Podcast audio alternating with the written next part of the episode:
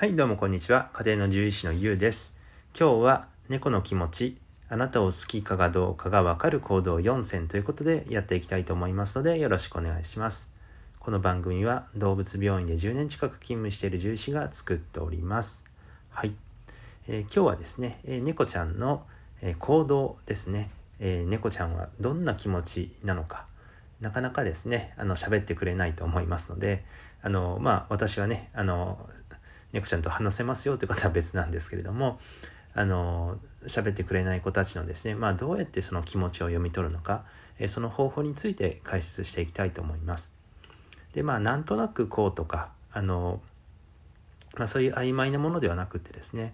動物行動学というれっきとした学問があります。で、それを獣医さんも勉強することがあるんですけれども、それをもとに解説していきたいと思います。まず結論から言うと、4つ、僕たちのこと、僕たちというかですね、猫ちゃんが、好きな猫ちゃんとか好きな、人間、に対して取る行動が、4つあります。1つ、毛づくろい行動。2つ目、こすりつけ行動。3番、尾の居上行動。4番、くっついて寝るですね。で、順番に解説していきます。まず1番毛づくろい行動なんですけれども、すいません、なかなかねちょっと結構深夜なんでねちょっと疲れてますけれども、自分では届かない場所を舐め合うということですね。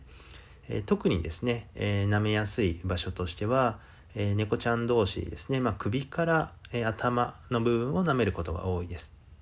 なのでそうですね、1頭で飼っていらっしゃるとあれですけれども、2頭以上で飼ってらっしゃってですね、首から頭の上を舐めている場合にはですね、その子たちは仲良しだよっていうふうに、理解してもらってもいいと思います。で、それを逆を返すとですね、仲良しじゃないと、あんまり舐めてほしくない、触ってほしくない場所なんですね。なので、猫ちゃんとしては撫でられる場所としてはですね、そういった首から頭の上が実は結構好きというか、仲良しな人には、そこを撫でられてもいいですし、逆にですね、そこ以外を撫でられるとあんまり好きじゃないということもあるんですね。なので猫ちゃんを撫でる場合にはですね、なるべく首から頭の部分を撫でてあげてください。はい、猫ちゃんを舐めないでね、好きでも舐めない方がいいと思います。はい。で、2番、こすりつけ行動ですね。体を文字通りこすりつけるわけなんですけれども、そうですね、うちの猫もですね、僕が帰ってくるとニャーと言ってですね、お出迎えというか来ることがあるんですね。毎回ではないんですけれども、でその時にですね、体を僕の足元にもうこすりつけるんですよね。で、この行動は本当に文字通りですね、お帰りの意味と考えられています。一説というかね、以前はマーキングと言われてたんですけれども、お帰りという意味にですね、今動物行動学では考えられていますね。なので、好きな人というか、気に入ってくれてる、仲間というふうに考えてる、人、あと猫ちゃんの場合にはそういうこすりつけ行動をとることが多いですね。で、3番ですね、実は、そのお帰りの時にもやっていることが多いんですけれども、尻尾をですねピンと垂直に立てるんですね。でその後に、今説明したこすりつけ行動をすることが多いです。これは猫ちゃんの挨拶の時、ハローとかね、こんにちはとかそういった意味があるというふうに言われてるんですけれども、猫ちゃん同士の挨拶で、使われています。なのでおかえり、こんにちはというような意味合いになるんでしょうかね。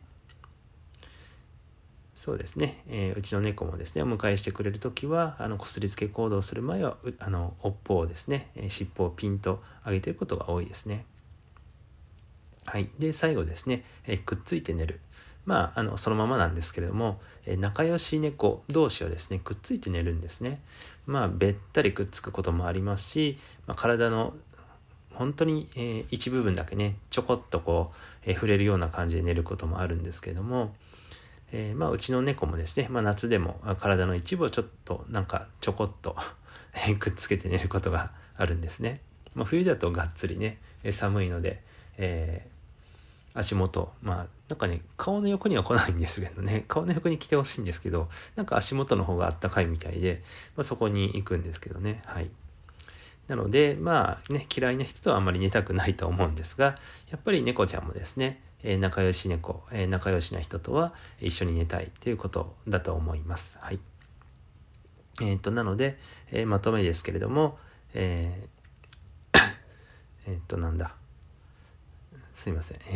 とめ、そうですね、猫ちゃんが好きな猫に対する、示す行動が、4つありますけれども、それは毛づくろい行動、こすりつけ行動、斧居上行動、そしてくっついて寝るということでした。あなたの愛病、猫ちゃんはどうでしょうかね。はい。じゃあ今日はこんなとこで終わりたいと思います。本日もご清聴ありがとうございました。じゃあバイバイ。